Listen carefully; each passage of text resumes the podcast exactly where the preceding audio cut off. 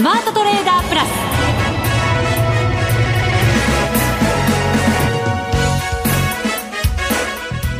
全国のリスナーの皆さんこんにちは。内田まさです。この時間はザ・スマートトレーダープラスをお送りしていきます。この方をご紹介しましょう。国際テクニカルアナリスト福永博之さんです。こんにちは。よろしくお願いします。よろしくお願いします。さて日経平均株価続伸となりました40円15銭高、はい、3万3234円14銭で大引けですえー、まあ、続伸ですね、確かにね。文句がありそうですね。いやあの、トピックスはほら、マイナスだから。そうなんですよね。ね、反落ですからね。2.35ポイントマイナス2296.25ポイントで大引けとなりました。そうですよね。ですから、まあ、ちょっとですね、あの、やっぱり今日なんかは円安効果なのかなという感じはしますけども、はい。えーまあ、ハイテク株、あるいは値傘の指数寄与度の高い銘柄が買われているということなんでしょうけどもね、まあ、特にあの売買代金の上位見てもですね例えばまあソフトバンクグループそれからとちょっと下落していたソシオネクストアドバンテスト、うん、さらには東京エレクトロン、まあ、この辺がずらっと上位に顔を並べてますから。そうですね。はいであとあの中身的には、まあ後でもちょっと詳しくお話しますけどやっぱり今日値下がり銘柄の方が多いんですよね。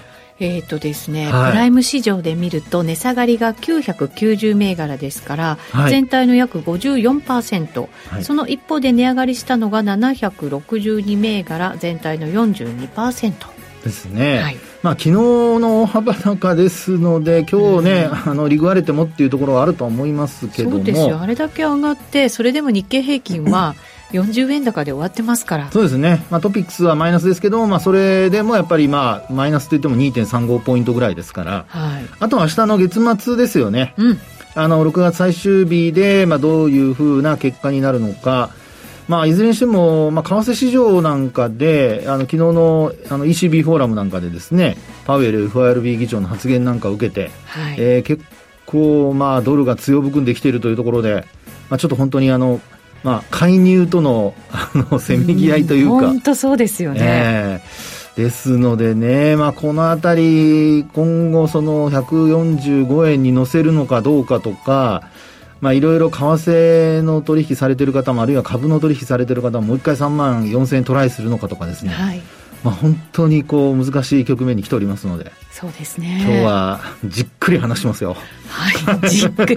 でも確かにここまでこう33年ぶりの高値であるとか、はい、まあ、145円目指すであるとかになってくると、はい、もう何がどう理由をつけてもよくそれを表せないじゃないですか。まあまあ、ね、あのだいぶ皆さん忘れてますからね。そうですよね。でその時にやっぱり役立つのってテクニカルかなと私は思ったりもするので。まあ、そうですね。あの、えー、パターンとしてはね同じようなパターンが繰り返されてるケースありますし、後でねちょっとねあの一目均衡表の、はい、あのトピックスなんですけど。ちょっとすごい値が出ているので。すごい値？はい、お話したいと思います。なんだろう？気になりますね。はい、あんまりいい話じゃないです。え、また悪い話ですいや、悪い話じゃないんですよ。悪い話じゃないんですけど、いい話じゃないです。なるほど。またあの、慎重になりなさいよっていう話ですかね、まあ、もしかして、ね、今後のね、どうなるかによって変わりますよっていうお話です。この後じっくり伺っていきます。はい、それでは番組進めていきましょう。この番組を盛り上げていただくのは、リスナーの皆様です。プラスになるトレーダーになるるために必要要なテクニック、心構えなどを今日も身につけましょう。どうぞ最後まで番組をお付き合いください。この番組はマネックス証券の提供でお送りします。スマートトレーダー計画、よーいドンさあ、それでは、まずは株式市場の分析をしていただきましょう。改めて日経平均株価は40円15銭高33,234円14銭と、昨日の大幅高に続いての続伸ということになりましたが、トピックスは小幅反落です。はい。えー、でですね、まあ、あのー、今お話ね、冒頭しましたように、やっぱり値下がり銘柄の数が多かったりだとか、はい、で、今日はあの、売買代金膨らんだるんですけど、3兆8000億円までいったんですよね。ね昨日、はい、昨日の水準には若干届かなかったんですけど、ええー、一方で売買高が結構膨らんでおりまして、16億8600万株。はい。昨日が、えー、13億9995万株というところですので、はいまあ、やっぱり中身見ますと、今日は中古型株、それからと、えー、売買高が膨らむような、あの、個別株の、お商いが、まあ、売り買いが活発だったのかなと。あ、確かにそうですね。で、その要因、ね、はい、そうですよね、えー、で、その要因はというと、まあ、あの、もう、ね、お持ちの方はよく気づいてらっしゃると思うんですが。お持ちの方、はい。はい、これ NTT の分割ですよね。ああ、そうですね。はい。はい。今日は終値が171円20銭ということで、だいぶこれはね、本当に、まあ、個人の方も、あるいはもう投資初心者の方で、はい、ちょっとどこを買おうかなって思ってらっしゃる方。お小遣いで。ええーね、そういう人には、ちょっとね、良かったかなという、まあ、良かったというか、買いやすい。そうですね。水準になったかなっていうところですよね。そういうのもね、きっとこの分割の目的の一つ、まあ、大きな目的だったと思いますけどね。はい、そうですよね。えー、まあ、25分割ということでしたので、ええー、まあ、いずれにしましても、ね、今日その171円で終わってるっていうところを見るとですね、えー、値動き的には、あまあ、マーケットのところで見ますと、そこが、まあ、商いを膨らましたと。はい。まあ、特にあの、売買高の方ですね。膨らんだというような状況になってますので、まあ、今後、あのー、まあ、売買高と売買代金のですね、両方をこう比較するときに、こう、まあ、今日以降ですよ。あの、NTT の売買が活発になればなるほど、あの、ここは、えー、売買高の方は、あの、結構高水準を続けると。そうですね。はい、NTT ほどじゃないですけど、分割発表するところってね、まだこれからも続く可能性もありますしね。そうですよね。えー、まあ、ですので、えー、ちょっとですね、飽きないという意味で見たときに、あの、売買高と売買代金、今日以降ちょっと変化があるんですよっていうことをちょっと頭に入れといていただきたいなと。継続性がね、なんだかね、はい、難しくなっちゃいますからね。ね、ですから、膨らんだからといって、商いが、あの、まあ、要は買いが活発だっていうふうに考えないってことですね。ああ、確かにそうですね。はいあのまあ、あそうした、こう、えー、分割のあの要因で商いが膨らんでる、特に売買高が膨らんでるっていうことなので、まあ、あんまりそこだけ見てですね、あのー、下げてる、まあ、あるいはにあのトピックスは下げてるんですけど、まあ、そこで、あの、きっと、こう、おしめ買いだとか海外入ったんじゃないかって考えるんじゃなくて、基本的にはもう NTT の分割で商いが膨らんだと。うん、まあ、それぐらいかなっていう、まあ、影響としてはですよ。そうですね。はい。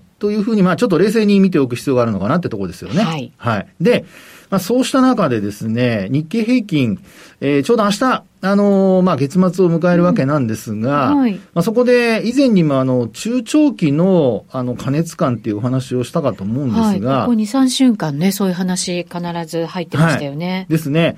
で、えっと、まあ、今日も、あの、上昇しましたので、日経平均に関しては、このままでいくと、もう、あの、月足で見ると今年に入ってずっと上昇なんですよね。珍しいですよね。いや、本当珍しいです。ね、はい。で、珍しさというところで見ると、まあ、あの、これも以前お話した内容ですが、サイコロジカルラインっていうのがもう83.33%ですから、まあ本当にあの、2ヶ月ぐらいしか下げてないという、はい、まあそういう状況ですね。で、あの、今お話したように12ヶ月のうち2ヶ月しか下落してないっていうところになると、まあ基本的にはですね、えー、値動き的に見ますと、やっぱりこう長期で過熱感が出ているのではないかというのが一つ考えられるところなんですよね。はい、で、あの、まあ2020、えっ、ー、と、2020年、あの、コロナショックの3月で安値をつけたところから、うん、その後ですね、2021年の2月まで、高値、えー、あ、ごめんなさい、3月までですね、終値ベースで高値をつけたところで見ると、そこも83.33%。あの時もね、勢いよく戻りましたよね。ね、そこで1回3万円をつけて、えー、そこから2ヶ月、3ヶ月と3万円乗せる場面、まあ取引時間中ですけども、はい、あったんですが、まあその後今回の上昇につながるまでずっと、まあちょっとこう低迷していたというか、時間がかかったという流れなんですよね。で、まあ、こういうところをですね、少し頭に入れつつ、えー、明日、あのー、まあ、この調子でいけばですね、マイナスになることはほぼないと思います。というのも、5月の終値が、えー、3万トンで887円ですから。はい。今日の終値が3万3234円ですので、まあ、3000円 下落するっていうのはちょっとね。考えにくいですよね。まあ、よほどのことがない限り、まあ、ゼロではないとは思うんですけど。保険かけますね。いやいやいや、保険も何も、確率的にですよ。ゼロってことはありえないんですよ、何でも。そうそうです、ね、絶対ないっていうのはね。はい、で、あの、まあ、あの、一般的にはゼロっていう人が多いと思いますが。またそこで保険をかけたりね。いろんなところに。いろんなところにもうね、本当もう、あの、昇進者ですからね。すみません。で、あの、そうした中でですね、まあ来月も、おその81.33、83.33%ですね。はい。まあ、あの、続くということになると、まあ続進という形になるわけですが、うん、まあやっぱり最長でも2ヶ月ぐらいしか続いてないんですよね。ああ、そうなんですね。はい。あの、91%台に行ったことはないです。ない。あの、これはですね、2000年の IT バブル以降一度もないんですよ。ですから、アベノミクス相場の時でさえ、83.33が2ヶ月続いて終わってるんです。なるほど。はい。福永さんでも言い切れる。あ、もうだって、データがそう言ってますから。昇進者の私でも。言い切れる。はい。まあこれあの事実なので。そうですね。過去ですからね。これ、はい。負けたら私がなんか変な、あの、歪曲したことになってしまいますから、情報をね。はい。はい。ということで、うん、まああのー、まあこれからサマーラリーとかおそらく、ね。ね、えー、7月に入ると、ね、えー、行ってくると思うんですが、えー、まあそこをですね、皆さんぜひちょっとね、うん、あの、自制心を持って、まあこの番組の中でもお話しますけども、あんまり追いかけすぎない方がいいのではないかというのがですね、今長期で見たお話でございます。はい。まだ中長期では加熱感が残ってるよ。それを冷ますにはもうちょっと時間が必要だよ、はい、ということですね。はい。はい、で、あともう一つ。はい。あの、トピックスのお話をちょっとしたいんですが。なんか声のトーンが変わりましたね。なんか役者さんみたいな感じになってますけど。役者さんって、そんないいもんじゃないと思う。聞いてらっしゃる方はね。一目均衡表でしたっけ、はい、そうなんそうなんです。えー、一目均衡表のですね、えー、ちょっと月足なんかで、まあラジオを聞きの方でご覧になれる方は、あの、期間はですね、うん、まあやっぱり、あの、下落、直近で一番安かったのは、なんといっても2020年の今さっきお話した3月じゃないですか。はい。コロナショック時の安値ですよね。で、まあ、あの、一目金庫表で高値安値だとか、あと、あの、値幅計算値とかっていうふうに出すときには、うん、算出するときにはですね、これあの、ザラバの高安を使ってるんですよ。はい。はい。なので、ええー、まあ、いろんな計算値があるんですけど、例えば、あのえー、っと、V 計算値とかですね、うん、もうよく言われる倍返しというやつですよね。はい、戻りの目処をね、はい、戻りの目処を計算するときの。はい、あと、それから N 計算値だとか、はい、あとね、一番強い、あの、上昇のパターンで E 計算値っていうのがあったりするんですよね。うんうんうん、で、この計算値の他に、なんと、あの、もう一つ、NT 計算値というのがありまして。NT、はい。はい。で、ここで見るとっていうのが実はすごく面白い、あの、結果になってるんですよ。はい。はい。で、あの、まあ、えー、将来株価を予測するときに、あの、今のような形で当てはめてみると、例えば皆さんの中で、あの、最高値、あれ、その計算値に当てはめたら更新するのかしらって思われる方も、うん、ね、いらっしゃいますよね。はい。で、実は、今の話をしたようなですね、あの、まあ、安値をその2020年の3月、それからあと、戻り高値ですね。うん、ここを、えー、っと、2021年の9月高値ですね。はい。で、安値を今度はこれ、ウクライナ侵攻、ロシアが行った、えー、2022年の3月安値ですかね。うん、で、この、今お話したのを、まあ、安値、戻り高値、安値で計算していくと、はい、で、当てはめてみるとですね、いい計算値っていうのが出てくるんですよ。E 計算値。はい。で、あの、NV とか、まあ NT とかもありますけど、E 計算値で見ると、なんと3、えっ、と、ポイント数ですよ。3041ポイントっていうになりまして。3041ポイント。はい。はい、で、過去の最高値がですね、うん、これが89年、1900ですよ。1989年の12月につけた、はい。えー、これ終値ベースで、一応これはもうあの、そんな差がないので見てますけど、2884.80ポイント。もう。ってことは？超えちゃうの？超えちゃうの。しかも、はるかに超えちゃうの？はい。いい計算値に当てはめるとね。で、いい計算値さっきね、強いっておっしゃいましたけどね。はい。で、あと N とか V とかで当てはめると、届かないです。そこには。はい。史上最高値には。届かないです。はい。で、あともう一つ、NT 計算値というのがありまして、うんうんうん、これで見るとですね、2311.03ポイントっていうのがあるんですよ。はい。この値になるんですね。うん、で、今日の値が2312ポイントじゃないですか。はい、そうですね。1ポイントしか変わらないわけですね。うん、ってことは、まあ、今後、これいい話じゃないっていうのはここからなんですけど、さっきお話したように、もしこの値を超えていければ、お話したような N の可能性もあるし、V の可能性もあるし、E の可能性もあると。はい。ただ、これ1ポイントしか変わらないってことは相当近似値なわけですよね。そうですね。ええ。で、それを、実はこれ終値では一度も上回ってないんです。で、その前の、これあの、もう一つ高値、6月22日がザラバ高値だったんですけど、この時はなんと2311.77ポイント。ほ0.74ポイントしか変わらなかったんですよ。はい。ってことはですね、うん、まあこの2311ポイントを終値で上回るか上回らないかによって、目先のあの、まあ、高値更新に向かっていくのか、あるいは一旦押し返されるのかっていうところがですね、ええー、まあ、見えてくるのではないかと。いうところなんですよね。はい。で、こんなに、あの、近似値になることは、ほぼ、まあ、トピックスで見た場合、これまでもないので、ですからですね、あともう一つ、サイコロジカルラインで見ても、実はトピックスは、これも83.33%に達しております。はい。はい。なので、まあ、あの、必ずそうなるというわけではないですけども、やっぱり伸び悩む。さっきもお話したように、今日、あの、値上がりより値下がり銘柄の数の方が多いわけじゃないですか。はい、で、日経平均は、まあ今のような計算値で見ると、実はもっと上があるんですよ。うん。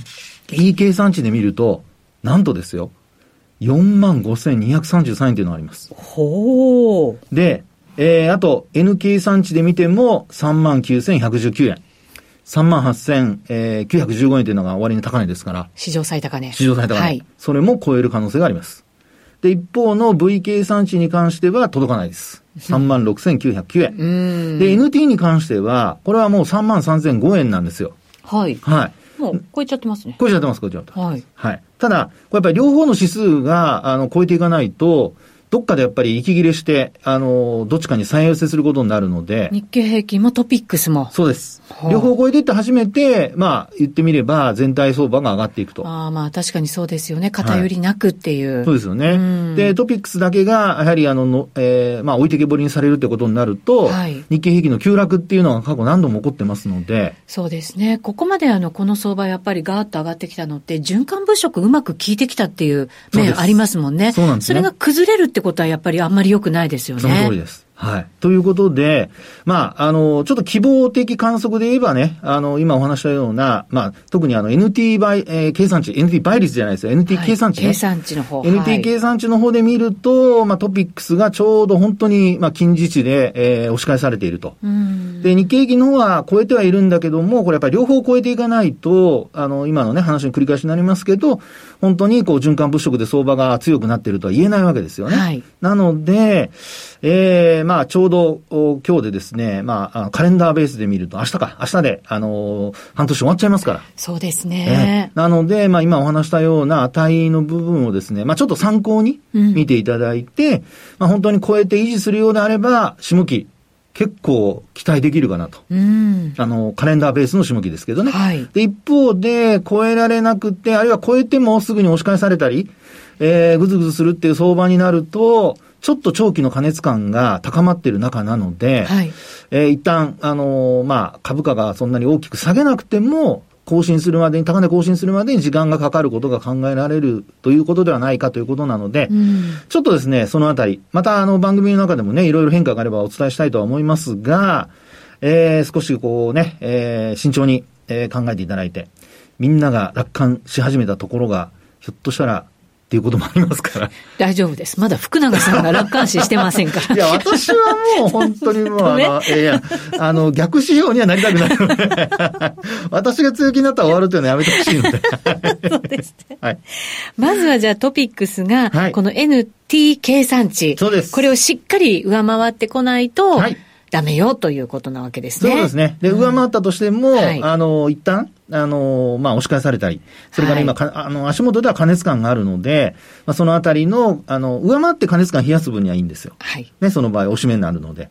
でもそれが、あの、まあ、反落するようなパターンになってしまうと、えー、先ほどお伝えしましたように、ちょっと、あの、時間が、高値更新まで時間かかる可能性ありますから、その場合にはやっぱり売買タイミングを気をつけた方がいいのかなというふうには思いますね。そうですね。こういう時ってやっぱり、ある程度、走り続けてないと、その通り。止まった瞬間に何か、うわ、熱ーみたいな、なんかね 気づくことってあるじゃないですか。いや、本当ランナーズハイって言いますからね。はい、もうあの、走ってる時は本当にこう、ハイになってて、全然気づかないんですけど、止まった途端にね、内田さんが言うように、熱っていうことになりかねないのでね。ですよね。はい。走れ走れと。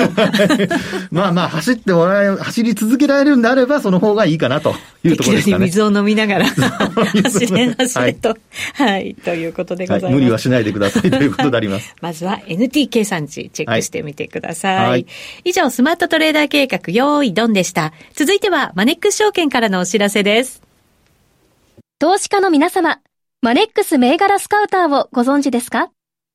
マネックス銘柄スカウターは、マネックス証券に口座をお持ちの方が無料でご利用いただける日本株銘柄分析ツールです。マネックス銘柄スカウターでは、売上高や営業利益など重要な業績指標を過去10期以上にわたりグラフ表示することができます。自分でデータを整理する手間をかけずに、長期的な視点で企業を分析することが可能です。また、マネックス銘柄スカウターには、10年スクリーニングという機能がございます。通常提供されているスクリーニング機能は、直近の通期業績や今期の会社予想などを対象にすることが多いのですが、10年スクリーニングなら、過去10年間の業績や直近の四半期業績での銘柄選びが可能なので、長期視点で自分に合った銘柄を探し出すことができます。さらに、マネックス銘柄スカウターはスマートフォンへの表示最適化も行っているので、外出先などでも場所を選ばずスムーズに銘柄分析を行っていただけます。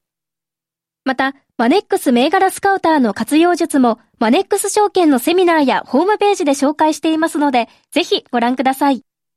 マネックス銘柄スカウターは、マネックス証券に口座を開設いただくと無料でご利用いただけます。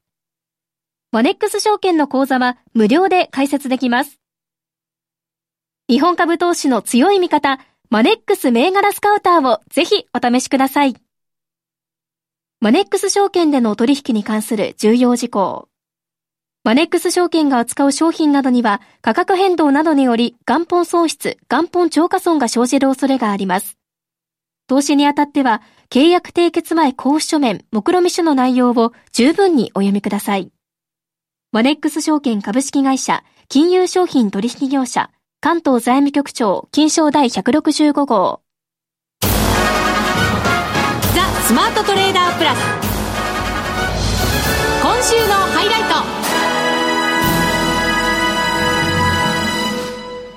さあ、それではここからは為替の分析をしていただきましょう。現在ドル円144円これ動いてるかな？66銭あたりでの推移となっていますが。ああ、ちょっと動いてないですね。いや、ちょっと今変わりました。58銭から59銭あたりで、ちょっとでしたけどね、差がありました。はい、失礼しました。いいえっ、と、今日の高値144円70銭がありますそうですよね。はいまあ、あの、先ほどもね、冒頭もお伝えしましたけども、あの、ECB のフォーラムで、えー、パウエル FRB 議長がですね、まあ、特にあの、その前の日に、えー、ラガルド、あの、ECB 総裁がですね、えー、7月も利上げするよっていうようなことを示唆して、はい、で、なおかつ、あの、まあ、昨日の、あの、討議の中でも、まあ、パウエル FRB 議長がですね、えー、やっぱりこう、根強いインフレに対して、こうやっぱり引き締め継続しないとっていうような高派発言をしてるわけですよね。なんかこのところ足元また住宅がね、再浮上してきたりっていう、ね、はい、なんか読みにくくなってきてますもんね。そうですよね。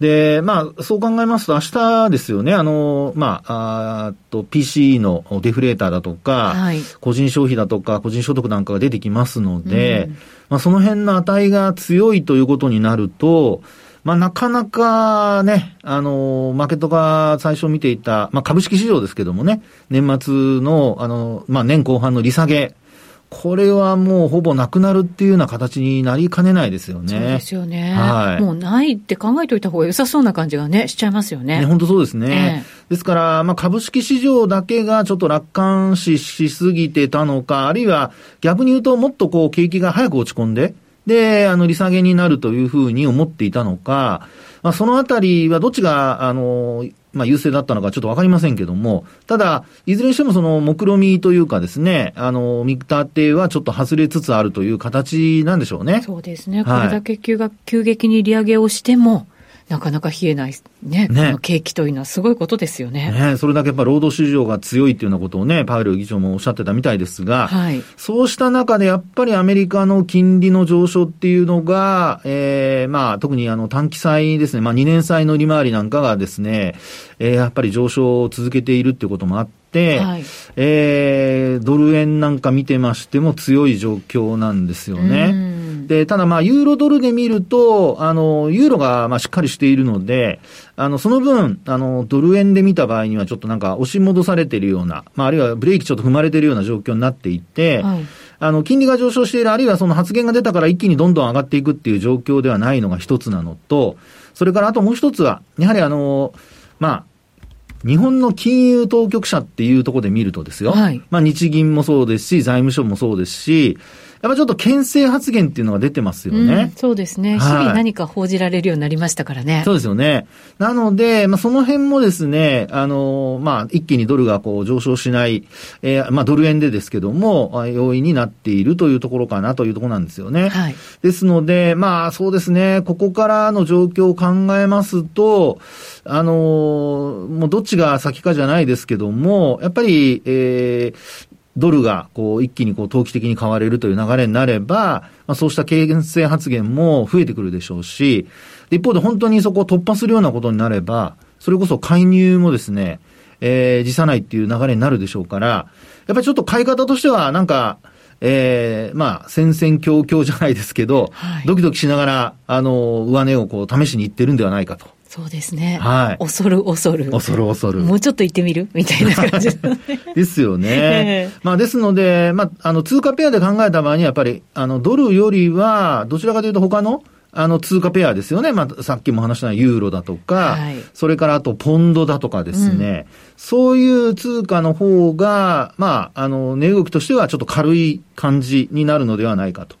で特にまあ ECB なんかは、それなりにあの利上げをですね、示唆していて、はい、で、一応まあ、経済指標に関しては、あの、それほどこう悪くなっているという状況ではないので、まあ、そうは言っても今晩、あの、ドイツの6月のあの消費者物価指数の発表があったりだとか、それからあとね、えー、えー、そうですね。あの、まあ、特にやっぱりドイツの消費者物価指数でしょうかね。まあ、その辺で物価の上昇がやっぱり収まってないっていうことになると、これまたね、引き締めが続くっていうふうな見立てに変わっていくでしょうから、はい、ちょっとドイツのね、その経済活動というか、まあ、その景気の動向というのがちょっともなんか難しくなってますよね。いや、本当そうなんですよね。えーあの、実際にですね、あの、ドイツの景況感、やっぱり、あの、強いという見方もあれば、一方でですね、あの、株価的にはですよ、ダックス指数が直近6月高値をつけた後に伸び悩んでまして。でね、このまま行ってですよ、例えばですね、これあの、